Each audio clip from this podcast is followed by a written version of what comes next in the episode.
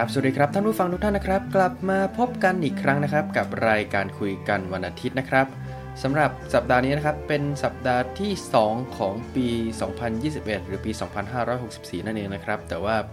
อะไรหลายอย่างก็ดูจะค่อนข้างดุเดือดพอสมควรนะครับสำหรับการเริ่มต้นปีนี้นะครับ เพราะว่าอย่างที่หลายคนทราบกันแล้วว่า ปีนี้ก็เนื่องด้วยสภาวะโควิด -19 นะครับส่งผลต่อสภาวะเศรษฐกิจ การใช้ชีวิตผู้คนแล้วก็รวมไปถึงเรื่องของวันเด็กด้วยนะครับ เพราะว่าเมื่อวานที่ผ่านมาก็เป็นสัปดาห์ที่ 2 ของเดือนมกราคม ซึ่งปกติเนี่ยก็จะเป็นวันเด็กแห่งชาติใช่ไหมฮะแต่ว่าปีนี้หลาย ๆ ที่ก็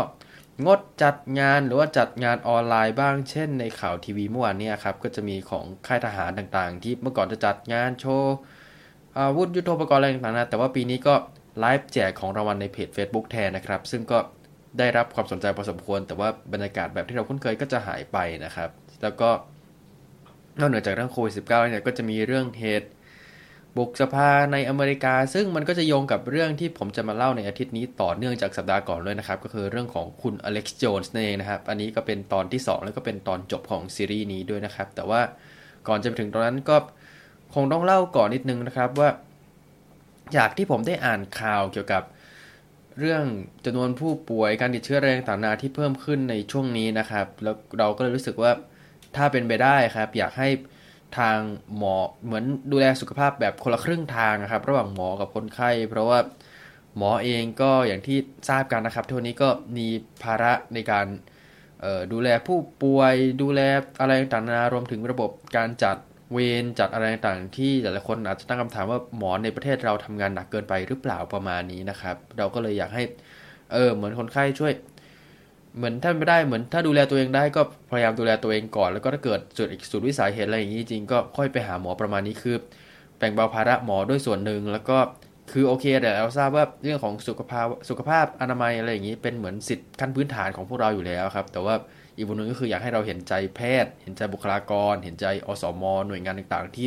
ทำงานหลังจากนี้ด้วยนะครับ แล้วก็สำหรับเรายังเรายังยืนยันเหมือนเดิมว่า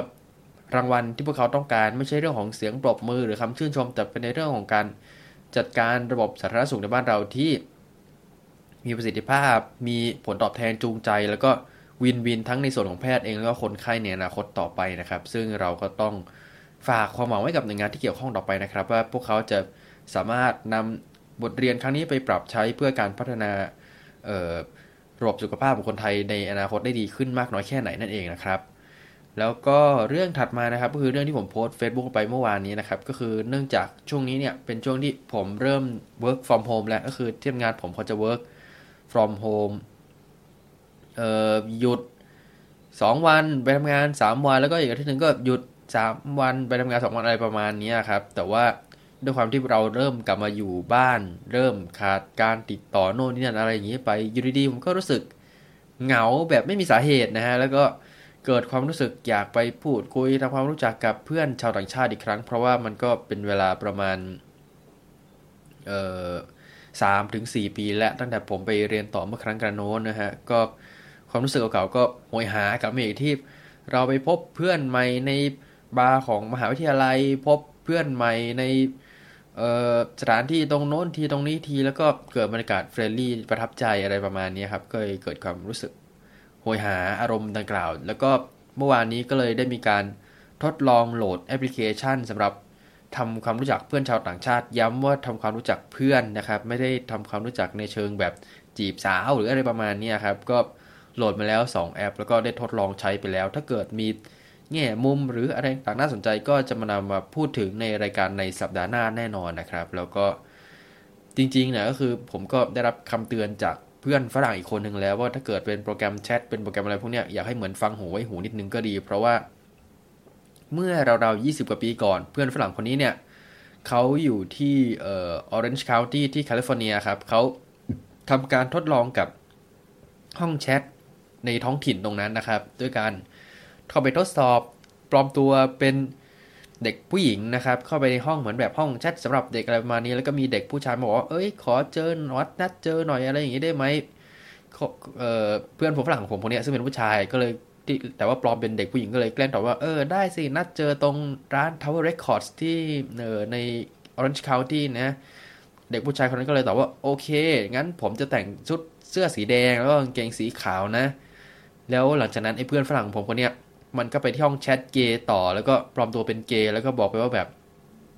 เออ ผมอยากนัดเจอคุณหน่อยนะ เจอกันที่ร้าน Tower Records นะ แล้วผมก็จะใส่เสื้อสีแดงกางเกงสีขาว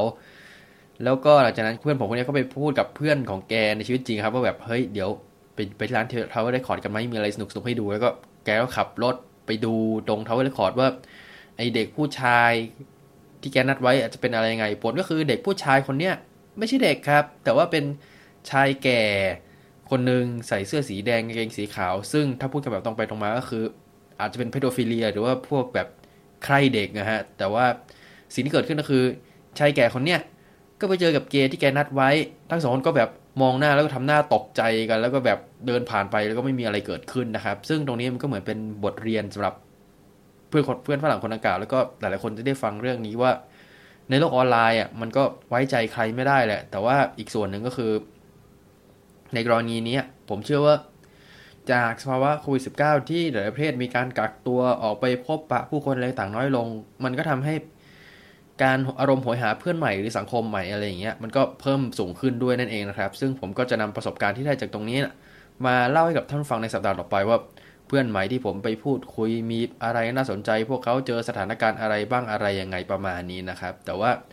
ก่อนอื่นเลยนะครับ ก็ไปกันที่เรื่องของโควิด -19 ประจำสัปดาห์นี้กันก่อนนะครับ ซึ่ง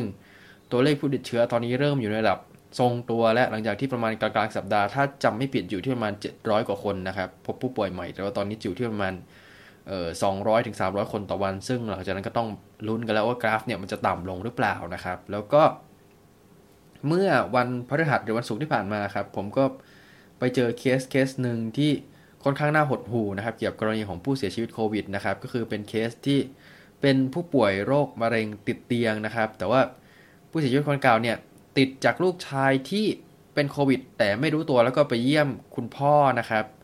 ผลปรากฏว่าคุณพ่อก็ติดเชื้อโควิด แล้วก็เสียชีวิตนะครับ อันนี้ก็เป็นเคสที่ค่อนข้างน่าเศร้าพอสมควรนะครับ เพราะว่าความหวังดีความเป็นห่วงของเราก็อาจจะกลายเป็นว่าเรา กลายเป็นพาหะนำโรคไปหาบุคคลที่เรารักได้นะครับ อันนี้ก็เป็นสภาวะที่ค่อนข้างน่ากลัวแล้วก็น่าเศร้าพอสมควรนะครับ ก็อันนี้ก็เป็นข่าวเรื่องเกี่ยวกับผู้ติดเชื้อที่น่าสนใจรอบสัปดาห์นะครับ แล้วก็ในส่วนของการบริหารงานของระหว่างภาครัฐกับภาคท้องถิ่นนะครับ สัปดาห์นี้ถ้าพูดกันแบบตรงไปตรงมาก็คือบันเทิงมาก ผมกลับไปฟังเพลงของโยบอยทีเจเพลงนั้นบ่อยมากครับที่บอกว่าอยากให้เธอไปคุย เธอไปคุยกับเขาก่อนนะครับ เพราะว่า สัปดาห์นี้คือเป็นสัปดาห์ที่อยากให้ภาครัฐ ไปคุยเธอไปคุยกับท้องถิ่นให้เรียบร้อยก่อนแล้วค่อยออกมาแถลงทีเดียวนะครับ เพราะว่าสัปดาห์นี้มีถึง 3 เคสด้วยกันแล้วก็ 3 วันติดกันเลยนะฮะก็คืออันแรกเลยก็คือเป็นเคสที่ทางกทมออกมาประกาศว่าให้รับประทานอาหารในร้านในกทมได้ครับ ถึง1นึ่ทุ่มเพื่อป้องกันการแพร่กระจายของเชื้อหรืออะไรประมาณนี้ แต่ว่าอยู่ดีภายในวันเดียวกันนะครับ ไม่กี่ชั่วโมงหลังจากนั้น รัฐบาลก็ออกมาประกาศว่า ให้เปิดได้ถึงสามทุ่มทีเนี้ยหลายคนก็เลยสงสัยแล้วแบบเออสุดท้ายมันมันอะไรยังไงทำไมไม่คุยกันก่อนแล้วมันประกาศทีเดียวสร้างความสับสนให้ร้านอาหารให้โน่นให้นี่อะไรประมาณนี้ครับเพราะว่าโอเคแหละทางกรทมประกาศมันก็เป็นประกาศที่ใช้ในกรทม เท่านั้น แต่ว่าอยู่ดีรัฐบาลออกมาประกาศอีกแบบหนึ่งประมาณนี้ครับหลายคนก็เลยรู้สึกว่าเอ๊ทำไมไม่คุยกันก่อนไม่อะไรอย่างนี้นะครับถึงแม้ว่าจะมีกระแสข่าวออกมาอีกมุมหนึ่งว่า ทางรัฐบาลนะครับ ได้รับการติดต่อจากทางเออสมาคมผู้ประกอบกิจการร้านอาหารในประเทศไทยอะไรประมาณนี้เพื่อปรึกษาพูดคุยอะไรประมาณนี้ครับจนทางได้ข้อสรุปออกมา แต่ว่าในแง่ของการสร้างความสับสนให้ผู้อะไรให้ขออภัยครับ สร้างความสับสนให้ประชาชนให้บุคคลที่เกี่ยวข้องอะไรประมาณนี้ก็ยังคงเกิดขึ้นอยู่นะครับ แล้วก็วันถัดมานะครับก็มีรัฐมนตรีช่วยว่าการกระทรวงสาธารณสุขออกมาประกาศว่า ขอขอบคุณ ทางรัฐบาลที่รับข้อเสนอเรื่องการล็อกดาวน์สมุทรสาคร แล้วก็จังหวัดรอบกรุงเทพมหานครที่มีความเสี่ยงเกี่ยวกับโควิด -19 นะครับ แต่ว่าไม่กี่ชั่วโมงมาจากนั้น ทางนายกแล้วก็ทางรัฐบาลที่ผมประกาศว่าจะไม่มีการล็อกดาวน์เกิดขึ้นนะครับแต่ละคนก็เลยสงสัยแล้วเอ้ยสรุปจะล็อกดาวน์ไม่ล็อกดาวน์อะไรเงี้ยวันนี้ไม่คุยกันอีกแล้วหรืออะไรประมาณนี้นะครับ เพราะว่าไอเหตุการณ์เนี้ยมันก็เกิดขึ้นทวันถัดมาหลังจากเรื่องกรณีปิดร้านอาหารทุ่มหนึ่งหรือปีสามทุ่มนั่นเองนะครับ แล้วก็ วันถัดมาก็มาอีกแล้วนะครับ เรื่องของแอปหมอชนะที่ผมเคยพูดไปในรายการเมื่อหลายครั้งกันโน้นนะครับ สมัยที่รายการเรายังใช้ชื่อว่าโควิดเดรี่กันอยู่นะครับ ก็คราวนี้นะครับก็โฆษกสบคนะครับ ก็ออกมาพูดทำนองว่า การไม่โหลดแอปหมอชนะนะครับ อาจจะมีโทษเนื่องจากฝ่าฝืนตัวพระราชกำหนดเรื่องของตัวพระราชกำหนดสถานการณ์ฉุกเฉินอะไรประมาณนี้นะครับ แต่ว่า ไม่กี่ชั่วโมงจากนั้นทางคุณอนุทินนะครับ รัฐมนตรีว่าการกระทรวงสาธารณสุขก็ได้เข้าไปคุยกับทางนายก แล้วก็ได้ข้อสรุปว่าไม่โหลดหมอชนะ ไม่โดนตำรวจจับอะไรประมาณนี้นะครับ ทุกท่านก็สบายใจได้ แต่ว่ามันก็เป็นความสบายใจที่ตามมาด้วยความสับสนนะครับ แล้วก็ไม่กี่วันหลังจากนั้นก็มียอดโหลดแอปหมอชนะสูงขึ้นมาก ซึ่งเราก็ไม่ทราบเหมือนกันว่า เป็นเพราะคนเห็นผลเป็นประโยชน์ที่รับจากแอปอันี้จริง ๆ หรือว่าเป็นเพราะว่ากลัวข่าวที่บอกว่ากลัว ไม่โหลดแล้วจะถูกจับหรืออะไรประมาณนี้นะครับ ซึ่งทั้ง 3 เคสเนี่ยก็เป็นบทเรียนให้กับทางรัฐบาลอีกครั้งหนึ่งนะครับว่า ถ้าเป็นไปได้เนี่ยในเรื่องการสื่อสารควรออกมาให้ชัดเจนตรงประเด็นเข้าใจได้ง่าย แล้วก็ไม่สร้างความสับสนนะครับ เพราะว่าเคสตรงนี้มันจะคล้ายๆกับเคสสมัยที่ผมทำรายการโควิด Daily ใหม่ๆเลย ตอนนั้นก็จะมีเคสที่ทางกทมออกมาประกาศเรื่องของการ ให้บริการห้างสรรพสินค้า แล้วก็เปิดเฉพาะในโซนที่จำเป็นเท่านั้น แต่ว่าหลังจากที่กรทมออกมาประกาศไปสักพักหนึ่งก็มีทางโฆษกรัฐบาลออกมาประกาศว่า อย่าเพิ่งเชื่อข่าวหรือให้รอทางรัฐบาลประกาศออกมาจริงๆก่อนคนก็เริ่มสับสนแล้วแบบนี้สรุปมันอะไรยังไงจนทั้งกรทมก็ต้องออกมาประกาศอีกทีนะครับว่าโซนห้างสรรพสินค้าโซนอะไรอย่างนี้เรามีการปิดจริง ๆ เอาร่างกดเอาร่างประกาศเอาอะไรอย่างนี้มาโชว์กันให้ดูหราเลย ซึ่งเอาเข้าจริงการ แถลงการอะไรประมาณนี้ครับ ก็ถ้าจะถ้าจะไม่ผิดคุ้นๆว่าผมเคยเล่าไปในเทปเรื่องของ crisis management หรือการจัดการปัญหาวิกฤตอะไรประมาณนี้ครับ ว่าแนวแง่ของการสื่อสารควรสร้างความชัดเจนแล้วก็สร้างความเชื่อมั่นให้กับผู้ที่เกี่ยวข้องทั้งหมดว่าเออเราจะจัดการวิกฤตจัดการปัญหาตรงนี้ได้นะครับ แต่ว่าปัญหาที่เกิดขึ้นตอนนี้ก็คือในเรื่องของการสื่อสารที่อาจยังไม่ เคลียร์หรือว่ายังไม่มีการเหมือนคุยกันระหว่างหน่วยงานที่เกี่ยวข้องก่อนนะครับทำให้ประกาศมีการกลับไปกลับมาอะไรประมาณนี้นะครับทำให้หลายคนก็เริ่มรู้สึกวิตกกังวลขึ้นมาอีกครั้ง อันนี้ก็ต้องเป็นโจทย์ที่ทางหน่วยงานที่เกี่ยวข้องต้องเร่งแก้ไขนะครับ ต่อไปนะครับก็จะเป็นเรื่องที่ผมได้ไปคุยกับเพื่อนชาวต่างชาติ 3 คนจริงๆ ก็คือเป็นชาวต่างชาติ 2 คน แล้วก็เป็นเพื่อนคนไทยที่อยู่ในอเมริกา1คนนะครับ เกี่ยวกับสถานการณ์ โควิด ในปัจจุบันแล้วก็เรื่องของวิธีการป้องกันการรับมือแล้วก็แง่มุมที่น่าสนใจต่างๆนะครับนำมาเล่าให้กับท่านผู้ฟังได้รับทราบกัน คนแรกเลยนะครับก็คือเป็นเพื่อนที่ผมเจอตอนไปเรียนต่อแล้วก็อยู่ที่เมืองอู่ฮั่นที่เป็นศูนย์กลางของตัววิกฤตโควิด -19 เมื่อครั้งกันโน้นนะครับ แล้วก็ทุกวันนี้ก็ทุกคนก็กลับมาใช้ชีวิตตามปกติอะไรอย่างนี้ แต่ว่าก็ยังมีการใส่มาสใส่อะไรกันอยู่นะครับ ถึงแม้ว่าหลายๆคนจะตั้งข้อสังเกตกันว่า ทำไมประเทศจีนที่เป็นต้นกำเนิดตรงนี้เนี่ยยอดผู้ติดเชื้อถึงได้ต่ำกว่าที่ควรจะเป็นมากประมาณนี้นะครับ เป็นเพราะคนเชื่อฟังรัฐบาล เป็นเพราะรัฐบาลปกปิดตัวเลข หรือว่าเป็นเพราะอะไรกันแน่นะครับ แต่ว่าเพื่อนของผมคนนี้ที่อู่ฮั่นเธอก็เล่าให้ผมฟังว่า ตลอดเวลาที่มีการแพร่ระบาดในใหม่ ๆ ตอนนั้นน่ะ เธอก็ไม่ได้ติดเชื้อไม่ได้อะไรเลยทั้งที่อยู่ในเมืองอู่ฮั่นซึ่งเธอก็ได้ให้คำแนะนำกับผมมาว่าใส่หน้ากาก ล้างมือแล้วก็หลีกเลี่ยงการไปที่ที่คนเยอะๆประมาณนี้ครับจะช่วยป้องกันโรคได้ส่วนหนึ่งนะครับ อันนี้ก็เป็นคำแนะนำจากเธอนะซึ่งยิมก็เป็นคำแนะนำที่ พวกเราก็ได้ยินกันหนาหูอยู่แล้วนะครับ แต่ว่าพอมาได้ยินจากคนที่อยู่อู่ฮั่นจริงๆ เราก็เลยรู้สึกว่าเฮ้ยมันอาจจะเวิร์กจริงก็ได้นะ เพราะว่าเธอก็อยู่ในเมืองเนี้ยที่มันมีข่าวว่ามีผู้ป่วยติดเชื้อรายแรกมีนู่นมีนี่อะไรประมาณนี้แต่ว่าเธอก็ไม่ได้ติดเชื้อไม่มีอาการเลยจนกระทั่งถึงทุกวันนี้นะครับ ก็เราก็เลยรู้สึกว่าแบบ เออไอตรงที่มันประกาศตรงเนี้ยมันอาจจะมีเหตุผลจริง ๆ ก็ได้นะครับ ในแง่ของการป้องกันโรคโควิด -19 นะครับ แล้วก็เพื่อนคนที่2นะครับ คนนี้เป็นเพื่อนคนไทยที่ไปอยู่ที่อเมริกาตอนนั้นนะครับ เธอก็เล่าแง่มุมที่น่าสนใจเกี่ยวกับโควิด -19 ให้ฟังว่า คนที่เธอพบเจอในเมืองที่เธออยู่ครับ เธอเล่าว่าคนไม่มองผู้ป่วยเป็นตัวปัญหา คือมันจะไม่มีอารมณ์ประมาณแบบ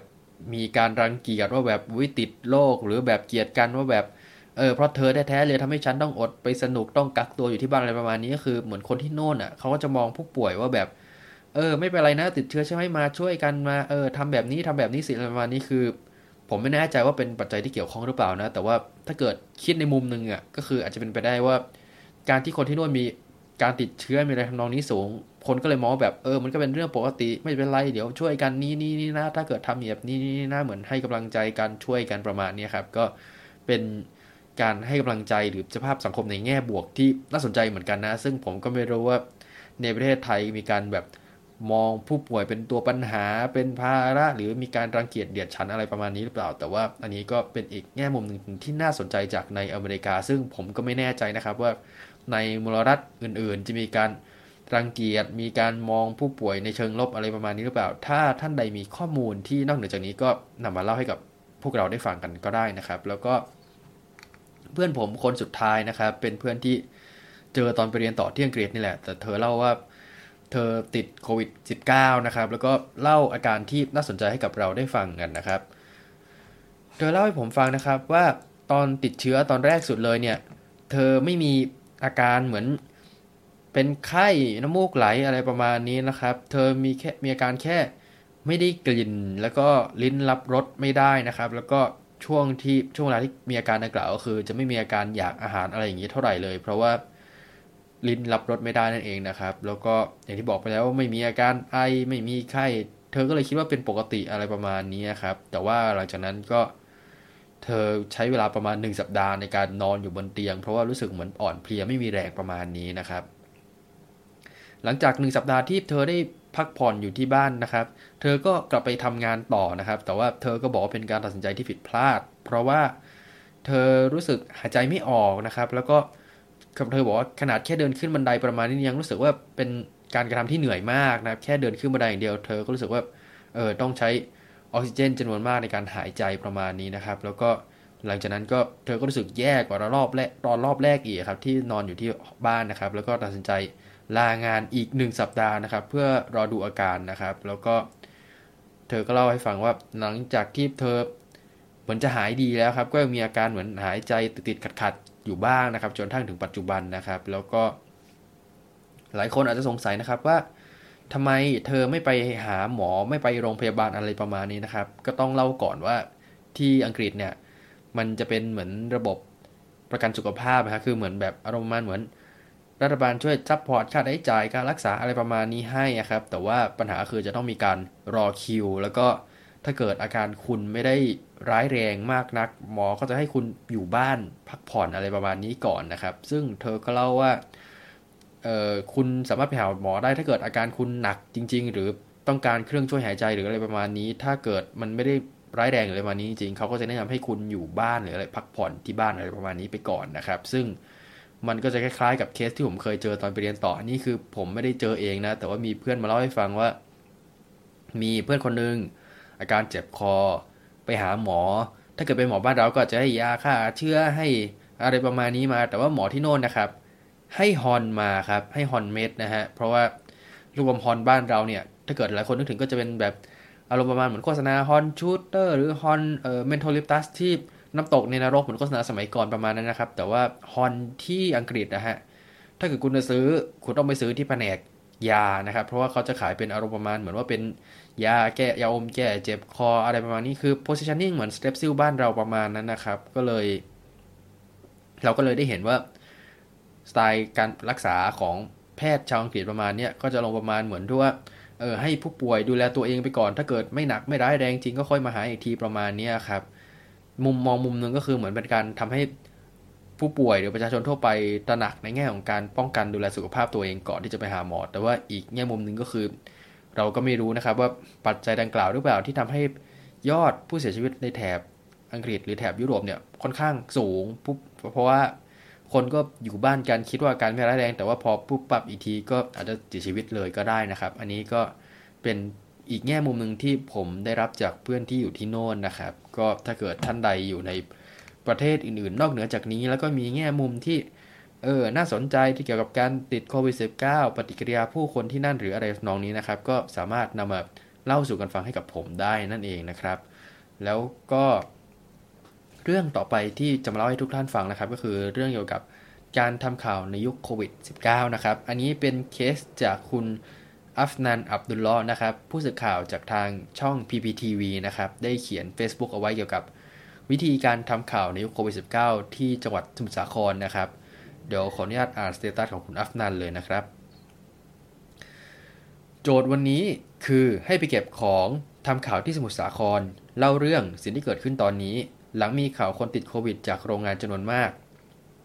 วิธีคิดคือทำข่าวจากพื้นที่เสี่ยง ได้ข่าวที่ดี คนทำงานปลอดภัย ระหว่างบรีฟกับกองบอกอใจก็เต้นตุบๆ เพราะนึกภาพก็สนุกแล้ว อีกด้าน พี่ต้นบรรณาธิการบริหารก็ช่วยประสานงานการเข้าพื้นที่ แจ้ง HR และเตรียมทีมช่างภาพ ระหว่างนี้ก็คอยกำชับเรื่องความปลอดภัยตลอดทาง ให้ดูแลตัวเองตามมาตรการ ถึงเวลาเดินทาง ขึ้นรถบรีฟทีมงานกันอีกรอบ ช่างภาพดีใจที่ทีมข่าวเราพยายามคิดรูปแบบการทำงานขอไปครับ คิดรูปแบบการถ่ายงาน ใช้นวัตกรรมเทคโนโลยีมาช่วย ฉีกกฎการทำข่าวแบบเดิม เพื่อให้ได้งานที่ต้องการและทีมปลอดภัย ตั้งแต่ขึ้นรถจาก PPTV ถึงสมุทรสาคร เราไม่เปิดกระจก ไม่ลงจากรถ ไม่แวะที่ไหนทั้งนั้น จุดหมายแรกคือตลาดกลางกุ้งสมุทรสาคร ไทยบรรยากาศการคัดกรองคนติดเชื้อไปรักษา และมาตรการโดยรอบ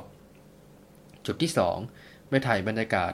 ย่านที่พักของแรงงานข้ามชาติ ซึ่งมีรายงานว่าเป็นจุดกักตัวของแรงงานที่ติดเชื้อโควิด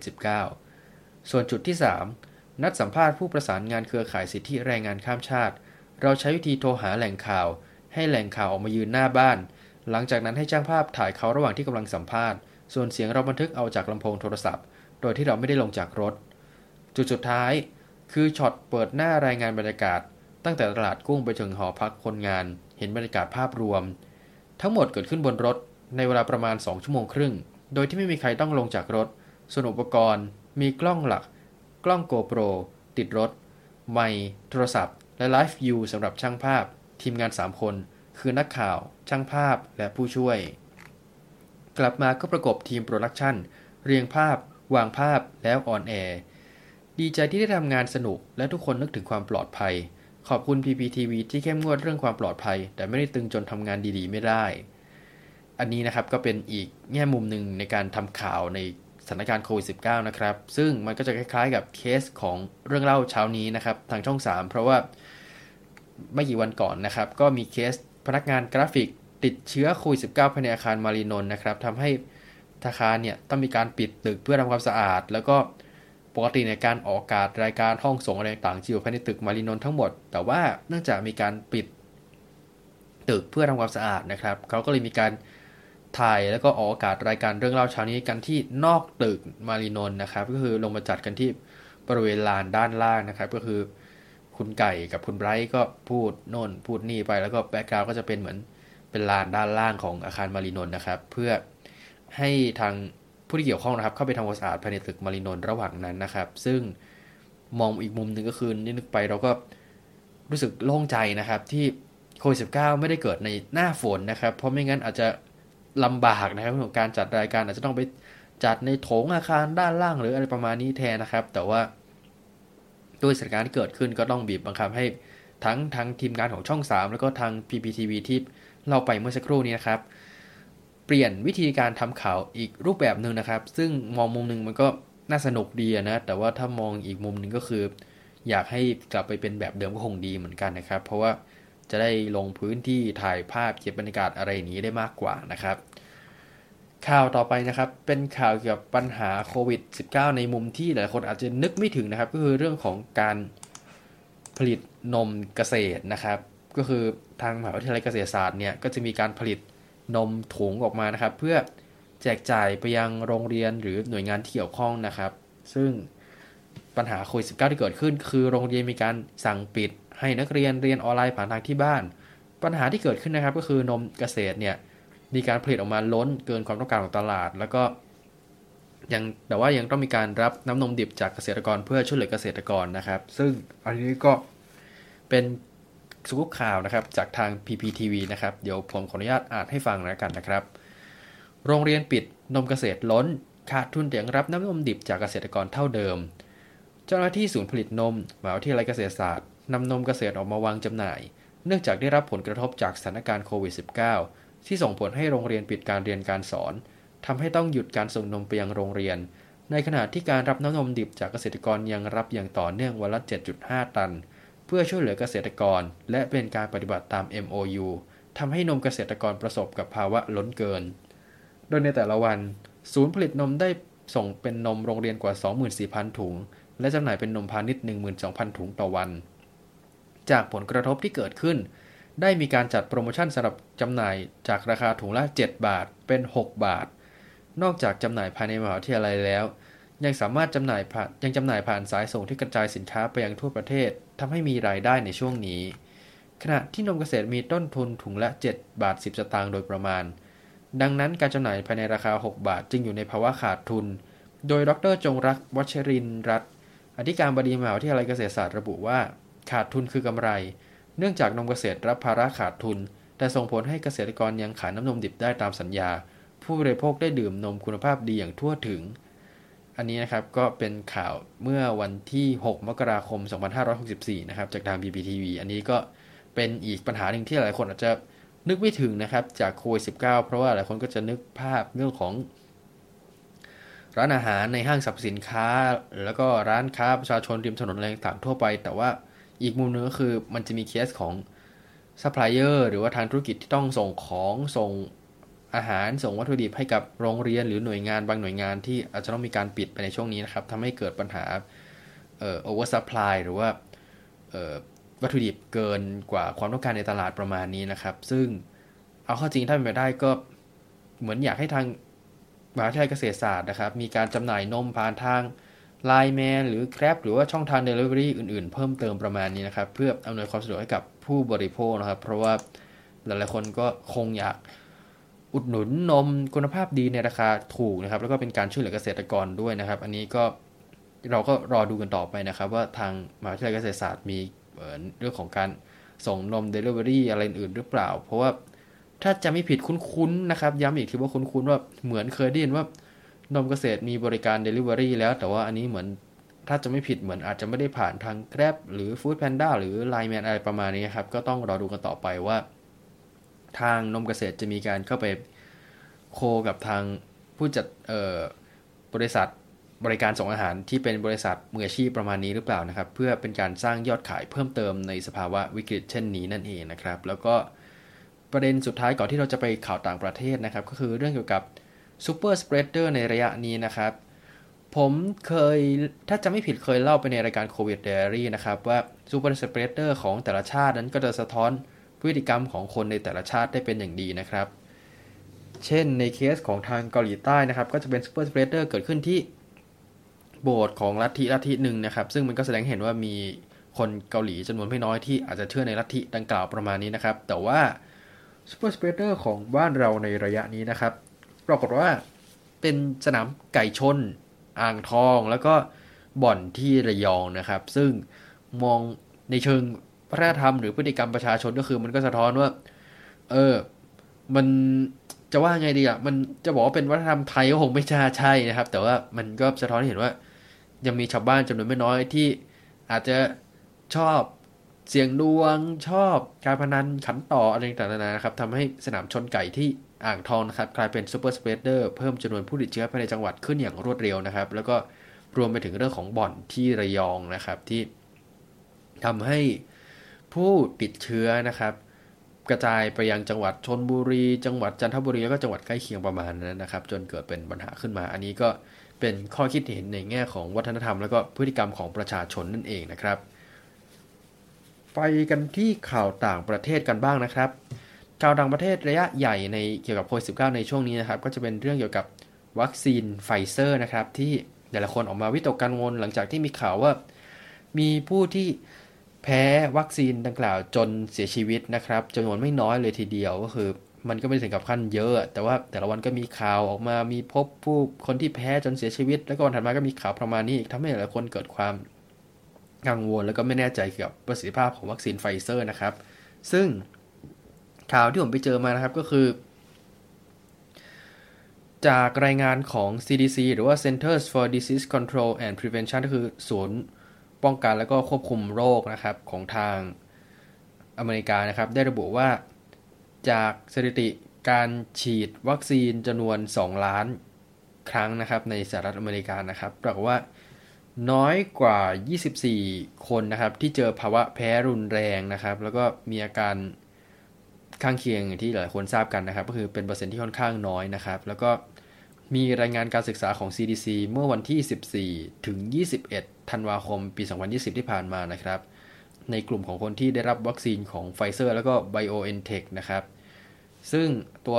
วิจัยเนี้ยทำก่อนที่โมเดอร์นาวัคซีนนะครับ จะได้รับการอนุมัติจากทางออยของอเมริกานะครับ แล้วก็ ผลการติดผลการวิจัยนะครับ พบว่าจาก 21 คนที่มีอาการแพ้อย่างรุนแรงที่ผมได้บอกไปแล้วนะครับ 71%ของ 71%ของ 21 คนตรงนี้เนี่ย มีอาการแพ้ภายใน 15 นาทีหลังจากที่พวกเขาได้รับวัคซีนนะครับ ซึ่งอันเนี้ยเป็นประเด็นที่สำคัญ เพราะว่าทางออยได้ระบุนะครับว่าให้คนที่รับการฉีดวัคซีนนะครับ อยู่ที่พักอยู่ที่เออไม่ใช่ยังพักอะเหมือนแบบนั่งพักหรือนั่งรอที่ สถานสถานีบริสารอนามัย หรือโรงพยาบาลที่ตัวเองไปเข้ารับการรักษานะครับ ให้รออยู่ตรงนั้นประมาณ 15 นาทีหลังจากฉีด เพราะว่าถ้าเกิดมีอาการแพ้มีอะไรปุ๊บเนี่ยก็จะได้รับการรักษาโดยแพทย์ได้อย่างทันทีนะครับ แล้วก็นอกจากนี้เนี่ยอาการแพ้รุนแรงหรือว่า anaphylaxis เนี่ยสามารถรักษาได้นะครับด้วยยานะครับที่ชื่อว่าอีพีเนฟรินนะฮะที่หน่วยงานต่างๆที่มีวัคซีนโควิด -19 เนี่ย จะต้องมีสำรองเอาไว้นะครับเผื่อกรณีฉุกเฉินดังกล่าว ซึ่งพอมาถึงประโยคนี้ผมก็แอบจุกนะว่าแบบเอประเทศไทยเราเตรียมพวกยาพวกนี้ไว้แล้วหรือยังนะครับ เกิดกรณีที่เราสั่งวัคซีนเข้ามา แต่ว่าไม่ได้เตรียมยาสำหรับป้องกันอาการแพ้อะไรดังกล่าว อันนี้ผมว่ามันก็ค่อนข้างน่ากลัวเหมือนกันนะ ถ้าเกิดเราไม่ได้จัดเตรียมจัดอะไรประมาณนี้ไว้ถึงแม้ว่าจำนวนคนที่ติดเชื้อจะน้อยก็ตามนะครับ แล้วก็ จากผลการศึกษาดังกล่าวยังพบอีกว่า จาก 17 ใน 21 คนที่มีอาการแพ้อย่างรุนแรงนะครับ เคยมีประวัติการแพ้รุนแรงมาก่อนหน้านี้แล้วนะครับ ในแง่ของการเป็นอาจจะเป็นภูมิแพ้หรือว่ามีการแพ้ต่อปฏิกิริยาแพ้ต่อสิ่งรอบตัวประมาณนี้อยู่นะครับ โดยทางด้านคุณแนนซี่เมสโซเนียนะครับ ที่เป็นผู้อำนวยการของทางหน่วยงาน CDC ในแง่ของการป้องวัคซีนหรืออะไรประมาณนี้นะครับเขาก็บอกไว้ว่าผู้จำนวนเทียบจำนวนผู้ติดผู้ที่มีอาการแพ้รุนแรงนะครับ จากวัคซีนโควิด -19 ตรงนี้เนี่ย คิดเป็น 11.1 เคสต่อ 1 ล้านโดส ขณะที่ไข้หวัดใหญ่นะครับ จะมีอยู่แค่ 1.3 เคสต่อ 1 ล้านโดสตัวนั้นเองนะครับ ซึ่งทำให้หลายคนก็เริ่มกังวลแล้วแบบเออทำไมอาการแพ้วัคซีนมันรุนแรงในผู้ป่วยโควิด -19 มากกว่าวัคซีนตัวแค่หวัดใหญ่นะครับ แต่ว่าทางแพทย์ก็อย่างแต่คุณแนนซี่นะครับ ก็ได้เตือนเหมือนเดิมนะครับ ว่ายังไงซะก็ควรไปฉีดวัคซีนซะเพราะว่าอันเนี้ยเทียบตามสถิติแล้วทิ้งถือว่าค่อนข้างต่ำอยู่นะครับ ก็อันนี้ก็เป็นข้อมูลจากทางเว็บ verywellhealth.com นะครับในแง่ของอาการแพ้วัคซีนที่หลายๆคนกังวลกันนั่นเองนะครับ แล้วก็จริงๆ หลังจากนี้ถ้าจริง ๆ อยากเล่าข่าวอีกข่าวหนึ่งก็คือเรื่องเกี่ยวกับ ยาที่มีบางคนเชื่อกันอีกแล้วว่าสามารถรักษาโควิด -19 ได้อย่างตัวยา e v e r m e c t i n นะครับ ซึ่งเท่าที่ทราบคือเป็นยาฆ่าพยาธินะครับ แต่ว่าก็มีบางคนเชื่อกันว่าสามารถรักษาโควิด -19 ได้ แต่ว่า ประเด็นนี้เนี่ยผมก็จะยกยอดไปเล่าในสัปดาห์ถัดไป เพราะว่าหลังจากนี้ก็จะเป็นการเล่าเรื่องของอเล็กซ์โจนสิ่งที่ผมได้ติดค้างไปเมื่อสัปดาห์ก่อนนะครับ สัปดาห์ที่แล้วนะครับ ผมเล่าไปเรื่องเกี่ยวกับตัวซีสมคบคิดที่อเล็กซ์โจนเอามากล่าวอ้างว่าโควิด -19 เป็นแผนของคนกลุ่มนั่นกลุ่มนี้เพื่อครอบคลุมประชากรโลกต่างๆ นานาประมาณนั้นนะครับ ทีนี้เราก็ถึงเวลาจะมาพูดถึงเขากันสักทีนะครับว่าอเล็กซ์โจนสเป็นใครทำไมทฤษฎีสมคบคิดของเขาได้รับความนิยมในอเมริกา แล้วก็เเขาเกี่ยวข้องยังไงกับเหตุการณ์ที่มีการบุกสภาอเมริกาเมื่อหลายวันก่อนนะครับ ก็จะมาขมวดปมเล่าให้ฟังตรงนี้เลยก็แล้วกันนะครับอเล็กซ์ โจนส์ นะครับ เกิดวันที่ 11 กุมภาพันธ์ ปี 1974 ในเเมืองดัลลัส รัฐเท็กซัส นะครับ แล้วก็ช่วงเวลาที่เขายังเป็นวัยรุ่นวัยหนุ่มเนี่ย เขาก็อ่านหนังสือที่ชื่อว่า Non Dare Call It Conspiracy โดย Gary Allen นะครับ ซึ่งเท่าที่ผมลองอ่านคร่าวๆในเล่มเนี่ย ก็จะเหมือนพูดทำนองว่า เออเหตุการณ์ต่างๆ บนโลกมันได้เกิดไม่ได้เกิดขึ้นโดยบังเอิญ มันมีกลุ่มทุนอยู่เบื้องหลังมีโน่นมีนี่ประมาณนี้นะครับทำให้แกเริ่มเชื่อทฤษฎีเรื่องเอ่อ New World Order หรือว่าการจัดระบบระเบียบโลกใหม่ว่าแบบจะมีกลุ่มทุนมาทำอย่างนั้นทำอย่างนี้อะไรประมาณนี้นะครับ แล้วก็เป็นเหมือนเซตหมายเซตของแกครับ ว่าแบบเออมันจะต้องมีเหตุการณ์นี้จะต้องมีกลุ่มคนกลุ่มนี้อยู่เบื้องหลังมีโน่นมีนี่ต่าง ๆ นานานะครับ แล้วก็ หลังจากนั้นประมาณปี 1990 กว่าๆนะครับเขาก็เริ่มทำรายการโทรทัศน์ในสถานีโทรทัศน์ท้องถิ่นนะครับ คือเหมือนเป็นอารมณ์ประมาณเหมือน ใครมีเงินมีเวลาก็ไปเช่าเวลาสถานีโทรทัศน์ทำรายการตรงนั้นได้นะครับ แกก็เริ่มพูดทฤษฎีประหลาดประหลาดโน่นนี่นั่นไปเรื่อยๆประมาณนี้นะครับ แล้วก็ปี 1996 แกก็เริ่มทำรายการในสถานีวิทยุนะครับ ชื่อรายการชื่อ The Final Edition นะครับ ซึ่งอันนี้ก็มีบางแหล่งข่าวระบุว่า แกไปทำรายการได้เพราะว่า พ่อแกที่เป็นหมอแกค่อนข้างรวยแล้วก็รู้จักคนกว้างขวางแกก็ไปขอแบบสถานีแบบเออให้ลูกชายผมจัดหน่อยอะไรประมาณนี้แต่ว่านี่เป็นเรื่องร่ำลือนะครับ ไม่แน่ใจว่าจริงหรือเปล่านะฮะ แล้วก็ปีพันเก้าร้อยเก้าสิบห้าแกก็เริ่มสร้างทฤษฎีประมาณนี้ขึ้นมาแล้วหลังจากที่มีเกิดเหตุการณ์ระเบิดในเมืองโอคลาโฮมาซิตี้นะครับแกก็เริ่มบวยแล้วแบบเออรัฐบาลอยู่เบื้องหลังจัดฉากพยายามควบคุมประชาชนโน่นนี่นั่นประมาณนี้นะครับ แล้วก็ วันที่ 25 กรกฎาคมนะครับปี 2001 นะครับ ประมาณเกือบ 2 เดือนก่อนเหตุการณ์ 11 กันยายนนะฮะ แกก็พูดออกทีวีทำนองว่าเออรัฐเชื่อไหมว่ารัฐบาลอยู่เบื้องหลังเหตุการณ์จัดฉากคือจะใช้คำว่า false flag attack ก็คือเหมือนเป็นเหตุการณ์ที่ถูกเซตถูกจัดขึ้นมาขึ้นโดยทางรัฐเพื่อผลประโยชน์บางอย่างนะครับ เช่นแกก็เล่าว่า เหตุการณ์ที่อ่าวตรงกินเป็นเหตุการณ์ที่ไม่มีอยู่จริงและนำไปสู่เหตุการณ์สงครามเวียดนาม หรือว่าแกก็พูดอีกว่าเหตุระเบิดที่ World Trade ตึก World Trade Center ปี 1993 เป็นแผนจัดฉากของรัฐบาลโนนีนั่นอะไรประมาณนี้นะครับ แล้วก็แกก็พูดอีกนะครับว่าให้โทรหาทำเนียบข่าวแล้วก็บอกพวกเขาซะว่าแบบเออไอรัฐบาลนี่มันกำลังจะก่อการร้าย แล้วก็แกก็พูดต่อยนะครับว่า บินลาเดนกำลังจะกลายเป็นแพร่รับบาปสำหรับการเก่อการร้ายครั้งต่อไปหรืออะไรประมาณนี้นะครับ ซึ่งพอ 11กันยายนเกิดขึ้นปุ๊บ คนก็กลับไปฟังที่แกพูดอีกครั้ง แล้วก็หลายคนก็รู้สึกว่าแบบเฮ้ย แกฟังขึ้นดีกว่า แกพูดเรื่องบินลาเดนพูดเรื่องรัฐบาลจัดฉากประมาณนี้แต่แกก็เลยจัดรายการแกก็เลยได้รับความนิยมเพิ่มขึ้น และแกก็พูดอยู่เหมือนเดิมนะครับ ว่ารัฐบาลของบุชนะครับอยู่เบื้องหลังการโจมตีดังกล่าวก็คือในวันวันวั s อินไซ d ์จ็อบก็คือเหมือนเป็น แผนจัดฉากเพื่อก่อสงครามโน่นนี่นั่นอะไรต่างๆ นานาประมาณนั้นนะครับ หลังจากนั้นก็มีทฤษฎีสมมติคิดโน่นนี่นั่นต่อไปเรื่อยๆ ซึ่งเดี๋ยวผมก็จะมาร้อยเรียงให้กับคุณผู้ฟังได้รับฟังกันนะครับ แต่ว่าประมาณปี 2015 ครับ เดือนมกราคมก็มีเหตุกราดยิงในโรงเรียนแซนดี้ฮุกนะครับ ซึ่งแกก็ไปกล่าวหาอีกนะครับว่าแซนดี้ฮุก is a synthetic completely fake with actors in my view manufactured คือเหมือนกล่าวว่า เหตุการณ์นี้เป็นเหตุการณ์จัดฉาก คนที่ตายก็ไม่ได้ตายจริง แกล้งนอนล้มนอนอะไรอย่างนี้เพื่อให้ดูสมจริงไปเท่านั้นเองนะครับ ซึ่งผลที่ตามมานะครับก็คือ ญาติพี่น้องหรือครอบครัวของผู้ที่เด็ก ๆ ที่เสียชีวิตตรงนี้ครับ ก็จะถูกผู้ฟังรายการ Infowars ของแกเนี่ยโทรไปก่อกวนรังควานทำนองแบบเอ้ย ลูกแกไม่ได้ตายจริงเลยแกเป็นรับใช้รัฐบาลอะไรอย่างนี้ใช่ไหมรับใช้พวกเดโมแครตที่ต้องการควบคุมอาวุธปืนอะไรอย่างนี้หรือเปล่าประมาณนี้ครับก็โดน ก่อกวนโดนขู่ฆ่าโน่นนี่นั่นสารพัดนะครับจนกระทั่งเดือนเมษายนปี 2018 นะครับ ผู้ปกครองของเด็ก 2 คนที่ถูกฆ่าในเหตุการณ์ดังกล่าวนะครับ ก็ฟ้องโจรในข้อหาหมิ่นประมาทนะครับ แล้วก็วันเดือนพฤษภาคมนะครับ วัน 23 พฤษภาคมปีเดียวกัน ญาติของ 6 ใน 26 ผู้ผู้เสียชีวิตจากเหตุการณ์ดังกล่าวนะครับ แล้วก็เจ้าหน้าที่ FBI ที่ รับเรื่องที่เหมือนรับเรื่องจากทางโรงเรียนประมาณนี้ครับ ก็ฟ้องโจนส์อเล็กซ์โจนส์นะครับ ในข้อหาดังกล่าวเหมือนกันนะครับ จนกระทั่งในที่สุดเนี่ย พอขึ้นลงขึ้นศาลอะไรปั๊บโจนส์ก็ต้องออกแถลงการขอโทษนะครับ แล้วก็หลังจากนั้นก็พยายาม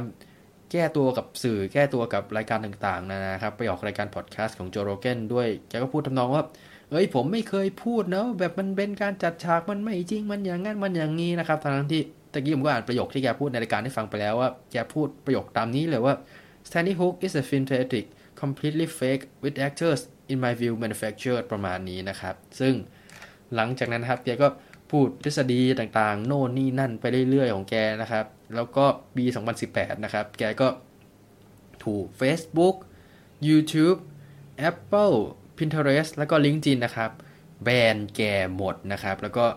พูดตรงคือแกถูกแบนมาแล้วเกือบทุกเว็บไซต์ฮะ นึกภาพโซเชียลมีเดีย social network ทุกเว็บเท่าที่คุณจะนึกออกครับ แกถูกแบนเกือบหมดแล้วนะฮะ ทั่วนี้เวลาเว็บแกโปรโมทหรือจะอะไรก็ตามเนี่ย แกก็จะใช้คำโฆษณาประมาณว่า Infowars the most banned website in the world อะไรประมาณนี้นะครับเป็นการอวดภาคภูมิใจประมาณนั้นส่วนหนึ่งนะฮะ ทีนี้ก็ไปถึงทฤษฎีสมคบคิดต่างๆที่แกเชื่อนะครับ อันนี้ก็ แกก็เชื่อประมาณว่า เหตุการณ์ 11 กันยายน เหตุระเบิดที่ลอนดอน เหตุก่อการร้าย เหตุระเบิดอะไรต่างๆเนี่ย เป็นการจัดฉากนะครับ เพื่อให้ประชาชนเกิดความหวาดกลัว แล้วก็ขยายอำนาจของภาครัฐในการควบคุมประชาชน แล้วก็นอกจากนี้นะครับแกเชื่อว่าเหตุพายุเฮอริเคน พายุอะไรต่างๆนานาประมาณนี้เนี่ยเเป็นฝีมือของทางภาครัฐ อันนี้แกพูดคือแกพูดไว้หลายครั้งนะครับ แต่ว่าครั้งที่น่าสนใจที่สุดก็คือปี 2013 ก็คือมีพายุทอร์นาโดที่ชื่อว่า Moore ถล่มนะครับ แกอ้างว่ารัฐบาลเนี่ยอยู่เบื้องหลังเหตุการณ์ดังกล่าว แล้วก็รัฐบาลมี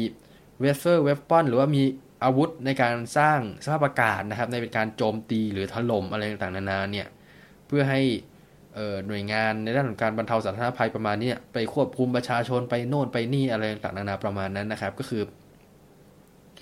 แกพูดเหมือนเป็นซิมซิตี้ฮะกดฟ้าผ่าให้ถล่มตรงไหนก็ได้กดให้พายุขึ้นมาตรงไหนก็ได้ประมาณนั้นนะครับ ก็คือ มันก็จะมีคนในอเมริกาจำนวนไม่น้อยเลยที่เชื่อว่าอเมริกาเนี่ยมี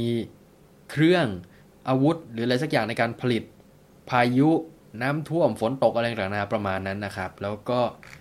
นอกเหนือจากทฤษฎีสมคบคิดประเภทที่ว่ารัฐบาลอยู่เบื้องหลังเหตุการุนแรงต่างๆเนี่ยแกก็เชื่ออะไรแปลกๆ เยอะครับ เช่น แกบอกว่า รัฐบาลมีการใช้สารเคมีเพื่อทำให้ประชาชนกลายเป็นเกย์นะฮะ ก็คือแกอ้างว่ามีการเอาสารเอสโตรเจนนะครับ ไปใส่ในน้ำขวดน้ำดื่มขวดนะฮะในน้ำผลไม้ในต่างๆนานาเพื่อให้ประชาชนเพศชายกลายเป็นเกย์นะครับ แล้วก็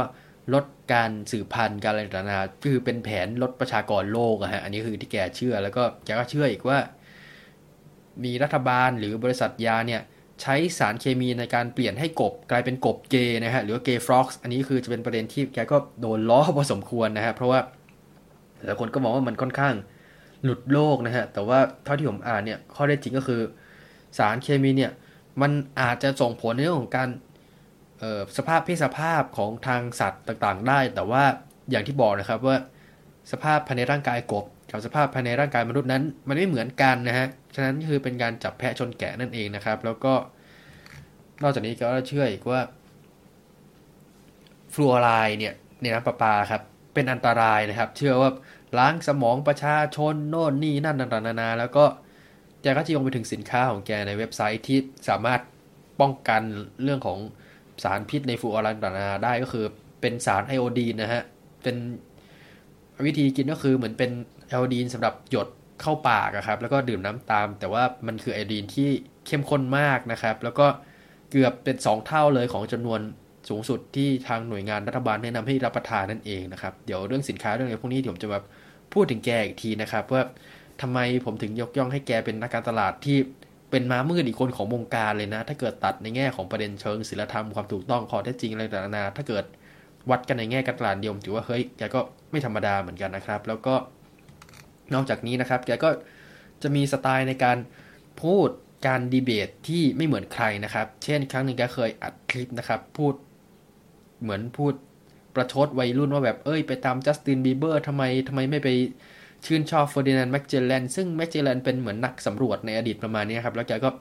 พูดน้ำไหลไฟดับว่าทำไม Magellan ถึงเท่กว่า Justin Bieber นะครับ Look, when you realize how fake it all is, the football, the basketball, the, the Lady Gaga, the Justin Bieber, uh, you know, who gives you these carbon tax messages. They tell your kids they got to love Justin Bieber, and then Bieber says, hand in your guns, pass the Cybersecurity Act, and... Uh, you know, uh, the, the police state's good, and then and then your children are turned into mindless vassals who who now they they look up to some twit instead of looking up to Thomas Jefferson or or looking up to Nikola Tesla or looking up to uh, to Magellan. I mean, kids, Magellan's a lot cooler than Justin Bieber. He circumnavigated with one ship the entire planet. He was killed by wild natives before they got back to Portugal, and when they got back, there was only like 11 people alive of the 200 and something crew, and the entire ship was rotting down to the waterline. That's destiny. That's will. That's striving. That's being a trailblazer and explorer. Going into space, mathematics, quantum mechanics, the secrets of the universe. It's all there. Life is fiery with its beauty, its incredible detail. Tuning into it. They want to shatter your mind talking about Justin Bieber. It's pure evil. They're taking your intellect and your soul and giving you Michael Jordan and Bieber. Unlock your human potential. Defeat the globalists who want to shatter your mind, your doorways to perception. I want to see you truly live. I want to see you truly be who you are. Ah, I don't want my progeny who's coming, my unborn grandchildren and great grandchildren, to live in this nightmare system these control freaks have created where these wicked globalists are so threatened by human potential, they poison the water, the vaccines, the food, to turn us into a bunch of slugs, a bunch of lobotomized sloths so they can control us. It is a crime. It is the most jealous, envious, greedy, hateful, sickening thing the New World Order does, and that's why I am so pleased to be committed in the fight against them. That's why I don't care about my own life, except I want to continue to live to fight them. That's why I don't have fear. I only have fear of myself and my flesh and not being up to the challenge. And I ask you to look in the mirror and ask yourselves, what are you doing in this time of great challenge? What are you doing to unlock minds? Once you unlock a mind, once you unlock somebody, then they can unlock their soul. We can't unlock a soul. Only God can do that. But we can unlock minds. And once the mind is unlocked, once the intellect is turned on, then comes the discernment. Then comes the awakening of the soul. Then comes true enlightenment and empowerment. So the globalists seek to make you a bunch of jealous, stunted, weak, backstabbing, gibbering demons. All of us have the lower elements and the higher. We must strive for the higher. Stay with us! ครับ ก็อย่างที่ท่านได้ฟังไปเมื่อสักครู่นี้นะครับ หูดับตับไหมกันไปเลยทีเดียวนะฮะ ซึ่งตรงเนี้ยมันก็จะโยงไปถึงสไตล์การพูดการดีเบตของแกด้วยว่า เออ แกจะเป็นคนที่พูดดีเบตแบบน้ำไหลไฟดับ ก็คือสมมติถ้าเกิดเป็นรายการที่แกจัดเองก็จะพูดประมาณเนี้ย พูดแบบปกติอยู่แล้วอยู่ดีก็จะพูดตะโกนแหกปากอะไรต่างๆนานาเหมือนที่ท่านได้ฟังไปเมื่อสักครู่นี้นะครับหรือว่าถ้าเกิดไปออกรายการทีวีในสัมภาษณ์ต่างๆนานาเนี่ยแกก็จะพูดแบบ ไม่เปิดโอกาสให้ผู้สัมภาษณ์เนี่ยพูดเลยก็จะพูดพูดพูดไปเรื่อยๆ แล้วก็มีการตะโกนแหกปาก โน่นนี่นั่นประมาณนี้นะครับ ก็คือทางเว็บไซต์รัชนวิกินิยามแกว่าแกใช้หลัก Alex Avalanche ในการดีเบตก็คือ พูดตะโกนทำท่าชี้นิ้วร้องไห้ต่างๆ นานานะครับ เพื่อดึงการสนทนาให้นานที่สุด แล้วก็ทำให้แกโดดเด่นกว่าผู้สัมภาษณ์นั่นเองแหละครับ ซึ่งไฮไลท์ตรงนี้เนี่ยก็คือการที่แกไปออกรายการของคุณ Piers Morgan สมัยที่แกยังจัดอยู่ที่ CNN นะครับพูดเรื่องเกี่ยวกับการควบคุมอาวุธปืน ซึ่งแกก็พยายามเอ่อ dominate หรือว่าพยายาม ทำให้แกโดดเด่นขึ้นมาในการสัมภาษณ์ขึ้นมาทันทีผ่านสไตล์การพูดที่ไม่เหมือนใคร แล้วก็หลายๆคนก็รู้จักแกครั้งแรกแต่ตอนนั้นนะครับ เดี๋ยวไปฟังคลิปกันก่อนนะครับ And joining me now is one of the people behind the petition, Alex Jones. He's host of the Alex Jones Show. Welcome to you. Beers, thanks for having me. Why do you want to deport me? Well, we did it as a way to bring attention to the fact that we have all of these foreigners and the Russian government, the official Chinese government. Mao said political power goes out of the barrel of a gun. He killed about 80 million people because he's the only guy that had the guns. So we did it to point out that this is globalism and the mega banks that control the planet and brag that they've taken over in Bloomberg, AP, Reuters, you name it, brag that they're going to get our guns as well. They've taken everybody's guns but the Swiss and the American people. And when they get our guns, they can have their world tyranny. While the government buys 1.6 billion bullets, armored vehicles, tanks, helicopters, predator drones, armed, now in U.S. skies, being used to arrest people in North Dakota.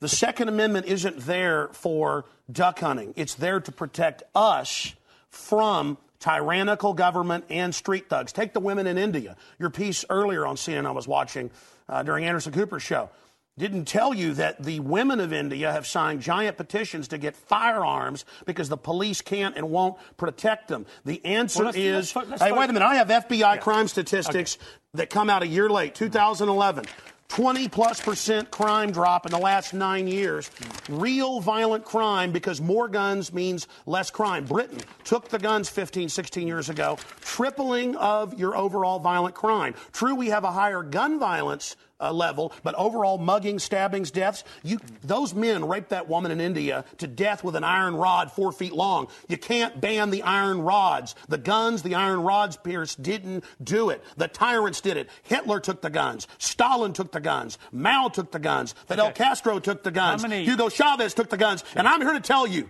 1776 will commence again if you try to take our firearms. Doesn't matter how many lemmings you get out there on the street begging for them to have their guns taken. We will not relinquish them. Do you understand? That's why you're going to fail, and the establishment knows no matter how much propaganda, the Republic will rise again when you attempt to take our guns. My family in the Texas Revolution against Santa Anna, my family was at the core on both sides starting that because Santa Anna came to take the guns at Gonzales, Texas. Pierce, don't try what your ancestors did before. Why don't you come to America? I'll take you out shooting. You can become an American and join the Republic. You finished? Yes, I am finished. You will not take my right. You go through background checks to get guns. How about Prozac? You know the number one, oh, that's the big sponsor, isn't it? Or that whole class of drugs. Let me ask you a question. Oh, whoa, got to cut that off, don't you? Not at all. Don't want to talk about the U.S. Number one cause of death Okay. is suicide now because they give people suicide Calm mass down. murder pills. Calm down. Your answer is give more money to the psychiatrists and Fine. psychologists to Let's- put more crazy people on drugs that make them kill people, Pierce. Let's try and have a debate here. Yeah. Answer me this question. Mm, I'm sick of the same old script here, bud. It's fine, bud. นั่นนะครับ1776 will commence again ก็คือเหมือนแกบอกทำนองว่า เออถ้าเกิดยูควบคุมอาวุธคุมอะไรประมาณนี้เนี่ยมันก็จะเกิด revolution เหมือนการปฏิวัติในอเมริกาปี 1776 ขึ้นมาอีกนะครับ ประมาณนั้นแกก็ขู่ๆนะฮะ แต่ว่าสไตล์การพูดแกดุเดือดเราใจมาก ลองไปฟังแบบเต็มๆได้ เหมือนใน YouTube น่าจะมีนะฮะ ถ้าจะไม่ผิด แล้วนอกจากนี้แกก็มีทฤษฎีแปลกๆอีกนะครับ เช่นแกเชื่อว่ามิเชลโอบามาเป็นผู้ชายนะฮะ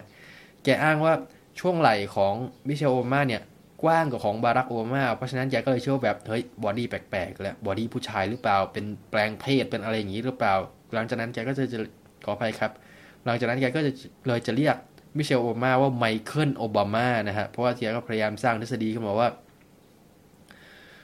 มิเชลเนี่ยเคยเป็นผู้ชายมาก่อน ชื่อไมเคิลแต่ว่าพอแต่งงานแต่งอะไรกับโอบามาปุ๊บก็จะต้องเปลี่ยนชื่อเป็นมิเชลปลอมเป็นผู้หญิงอะไรต่างๆนะฮะประมาณนั้นนะฮะก็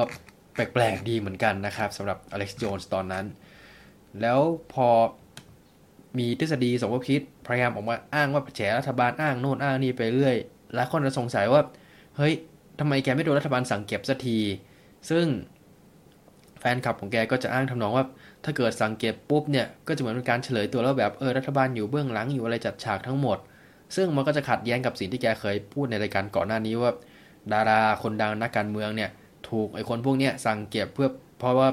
ดาราเหล่านั้นเนี่ยรู้อะไรบางอย่างเกี่ยวกับพวกกลุ่ม New World Order กลุ่มอะไรต่างประมาณนั้นของแกนี่แหละ ก็คือเหมือนกึ่งๆย้อนแย้งนะฮะว่าแบบดาราหรือคนดังเหล่านั้นเนี่ยตัวรัฐบาลสั่งเก็บเพราะว่ารู้เรื่องพวกนี้ แต่ว่าไอ้คนที่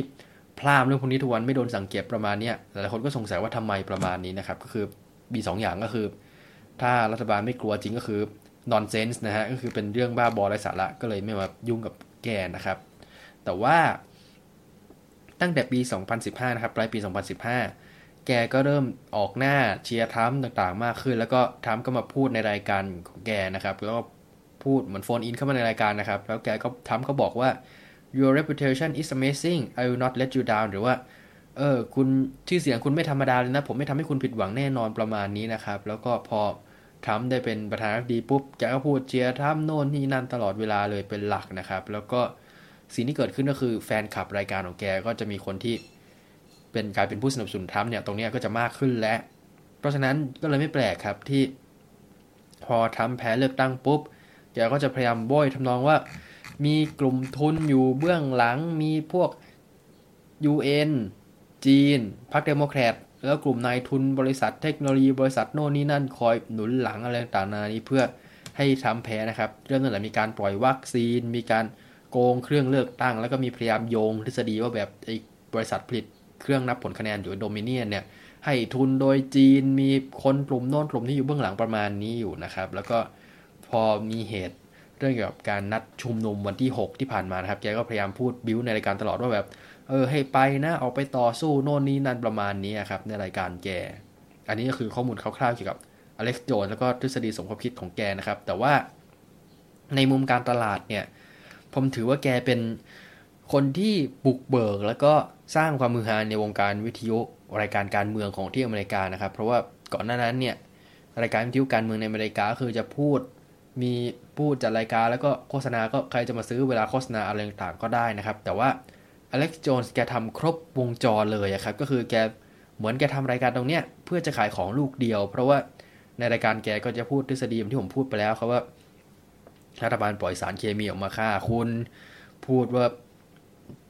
สงสงครามกลางเมืองใกล้เข้ามาแล้ว พูดภัยพิบัติต่างๆ นานาใกล้เข้ามาความนรกชิบหายวายวอดต่างๆกำลังจะมาถึงแล้ว สิ่งที่แกขายในเว็บไซต์ครับก็เลยเหมือนเป็นการตอบโจทย์ตรงนี้ก็คือแกจะขายพวกวิตามิน พวกอาหารวันสิ้นโลกอะฮะประเภทที่แบบอาหารเป็นถังๆครับสำหรับไว้กินตอนเวลามีเกิดภัยพิบัติอะไรต่างๆนานาซึ่งไอ้ตรงเนี้ยอาหารภัยพิบัติเนี่ย ในอเมริกามันจะขายค่อนข้างดีพอสมควร เพราะว่าคนจะซื้อมาตุนไว้เผื่อมีทอร์นาโดมีน้ำท่วมมีโน่นมีนี่อะไรต่างๆเนี่ยจะได้มีอาหารตุนไว้อย่างชีพได้นะครับ แล้วก็แกก็ขายพวกเครื่องกรองน้ำเครื่องฟอกอากาศ ที่ซ่อนปืนแกก็มีนะฮะก็คือเหมือนจะประมาณเหมือนเป็นพอมันจะเป็นเหมือนชั้นวางของธรรมดาสำหรับแขวนติดผนังประมาณนี้ แต่ว่าข้างในชั้นวางของอะ่ะมันจะแงะออกมาแล้วก็ซ่อนปืนไว้ในนั้นได้นะครับ อันนี้ก็เป็นของที่ แกขายในเว็บไซต์เหมือนกันนะซึ่งมันก็ตอบโจทย์กับรายการแกที่จะบอกนั่นแหละว่าแบบ ผู้ชุมนุมฝั่งเดโมแครตหัวรุนแรงจะฆ่าคุณมันจะนั่นจะนี่ประมาณนี้แกก็สามารถบิวขายสินค้าเหล่านี้ได้ในเว็บไซต์ของแกนะครับ infowastore.com นะฮะ ซึ่ง พอแกขายสินค้าของตัวเองปุ๊บเนี่ย มันก็จะไปลิงก์กับโมเดลในการทำธุรกิจของคลื่นแกครับ ก็คือรายการวิทยุการเมืองในอเมริการายการอื่นเนี่ย ก็คือ ใครที่จะ เอารายการนั้นไปออก เช่นรายการของ Rush Limbaugh Sean Hannity หรือว่า Glenn Beck ประมาณนี้ครับ ต้องจ่ายเงินให้กับบริษัทที่เอาทำเรื่องรายการตรงนี้ครับ เพื่อจะสถานีวิทยุจะได้เอารายการนี้ไปออกได้ แต่ว่ารายการของ Alex Jones เนี่ยใครใครเอาไปออกทำได้ไม่ต้องเสียเงินนะครับ แต่ว่าช่วงเบรกโฆษณาอะไรประมาณนี้เนี่ยผู้จัดรายการหรือใครก็ได้เนี่ยต้องซื้อโฆษณาโดยตรงนะครับกับทางบริษัท GCN หรือว่า Genesis Communication Network ซึ่งเป็นบริษัทที่ซื้อรายการ Alex Jones ไปออกนะครับ ซึ่งแน่นอนว่า Alex Jones ก็ใช้ช่องว่างตรงนี้เนี่ย ซื้อโฆษณาซื้อเวลารายการโฆษณาตัวเองด้วยสินค้าของตัวเองนะครับ ซึ่งสินค้าตัวเองหลักๆที่ขายดีก็จะเป็นพวก Brain Force Survival Shield X2 Bodies เอ่อ DNA Force Plus อะไรประมาณนี้พวกวิตามินดูแลร่างกาย หรือว่าพวกไอโอดีนฉีดเข้าปากประมาณนั้นนะครับ ก็จะ ขายดีนะครับ ซึ่งสปอตรายการแกก็จะพยายามบิวทำนองว่า เออ รัฐบาลปล่อยสารเคมีออกมาทำให้ประชาชนอ่อนแอ ฉะนั้นคุณอย่าอ่อนแอ ป้องกันดูแลสุขภาพเอาไว้ด้วยวิตามินของเราอะไรประมาณนี้ครับ ก็คือ ครบวงจรเลยก็คือแกก็ได้ทาร์เก็ตกลุ่มที่ชัดเจนแล้วว่าไอ้คนกลุ่มนี้เนี่ยเป็นคนกลุ่มที่ระแวงต่อการมีอยู่ของรัฐบาลทุกชุดนะครับ หรือว่ากลุ่มทุน ระแวงกลุ่มทุน ระแวง เรื่องสารเคมีระแวงเรื่องความปลอดภัยในบ้านระแวงทุกอย่างนะครับ แล้วก็พอแกได้ target group ที่ชัดเจนแล้วเนี่ย แกก็เสนอขายสินค้าเหล่านี้ก็คือมี reason to believe อยู่แล้วในรายการของแกครับว่าเออ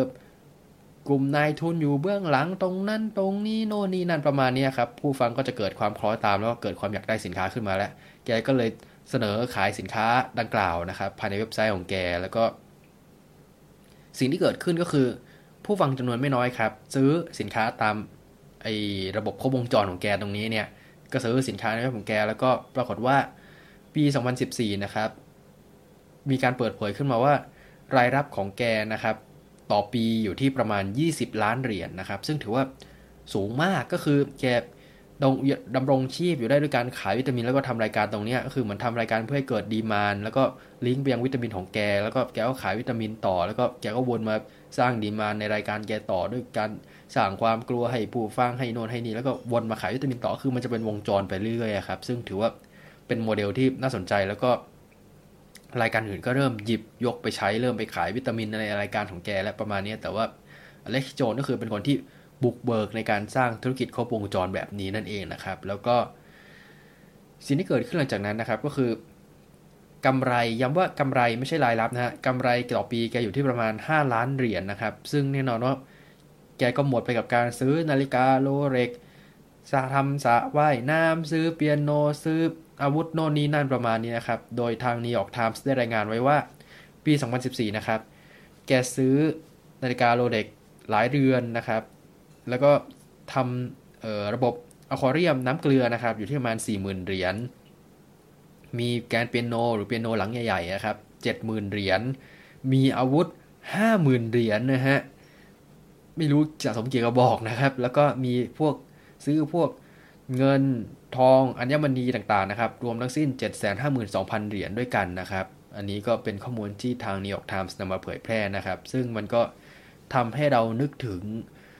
สิ่งสิ่งหนึ่งในอเมริกาในช่วงทศวรรษที่ 80 นะครับ ก็คือเทเลแวนเจลิส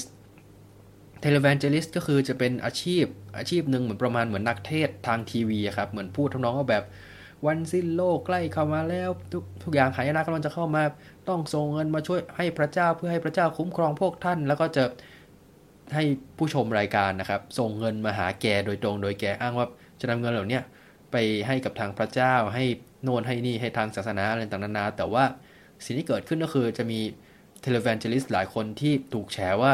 เอาเงินไปซื้อเครื่องบินเจ็ต ส่วนตัวซื้อคฤหาสน์ทำโน่นทำนี่นะครับต่างๆนานาแล้วก็มีคดีทางกฎหมายในยุคนั้นประมาณนี้ครับถ้าเกิดมีเวลาก็จะนำมาเล่าให้กับท่านผู้ฟังได้ฟังกันนะครับ แต่ว่าพอผมอ่านเคสของเทเลแวนเจลิสเหล่านั้นกับเคสของอเล็กซ์เนี่ยเราก็เริ่มรู้สึกแล้วว่าแบบเฮ้ยมันก็คล้ายๆกันหรือเปล่าประมาณนั้นก็คือ2กลุ่มเนี่ยขายความกลัวเหมือนกันแล้วก็ให้ผู้ชมส่งเงินเข้ามานะครับ เพียงแต่ว่า ของเล็กโจเนี่ยคือไม่ได้ให้ว่าโดเนทให้อะไรประมาณนี้ แต่ว่าจะให้ซื้อเป็นสินค้าเป็นวิตามินเป็นอะไรของแกประมาณนี้เอานะครับ แล้วก็หลังจากนั้นนะครับประมาณปี 2010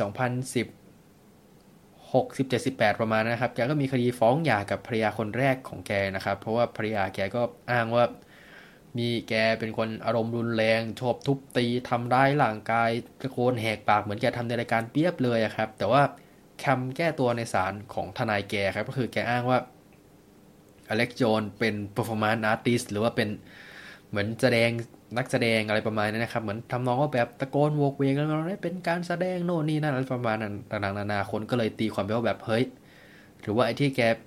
พูดเรื่องทฤษฎีโน่นนี่นั่นอะไรประมาณนี้เนี่ยเป็นเพราะว่าแกต้องการจะขายวิตามินกันแน่ แกจะไม่เชื่ออะไรประมาณนี้อยู่แล้วหรือเปล่าประมาณนี้ครับ ก็เป็นสิ่งที่ เกิดขึ้นเกี่ยวกับ Alex Jones นะครับเผื่ออันนี้ก็เล่าไว้ เพราะว่าเป็น case study ที่เรามองว่าน่าสนใจเหมือนกันนะ ในแง่ของการทำธุรกิจในแง่ของการทำสื่อหรือว่าการทำให้ประชาชนเชื่อว่าพวกเขาถูกคุกคามจากรัฐบาลหรือนายทุนหรืออะไรก็ตาม ซึ่งสิ่งที่แกพูดในรายการอาจจะเป็นเรื่องจริงหรือไม่จริงก็ได้ แต่ว่าผลที่เกิดขึ้นก็คือมีคนที่เดือดร้อนจากการพูดการแสดงออกของแกนะครับ แล้วก็ เกิดเป็นคดีความอะไรต่างๆที่เล่าไปแล้ว แล้วก็อย่างที่บอกไปว่าสุดท้ายแล้วเนี่ยไม่ว่าใครจะแพ้หรือชนะในทางการเมืองเนี่ยแกร่ำรวยแก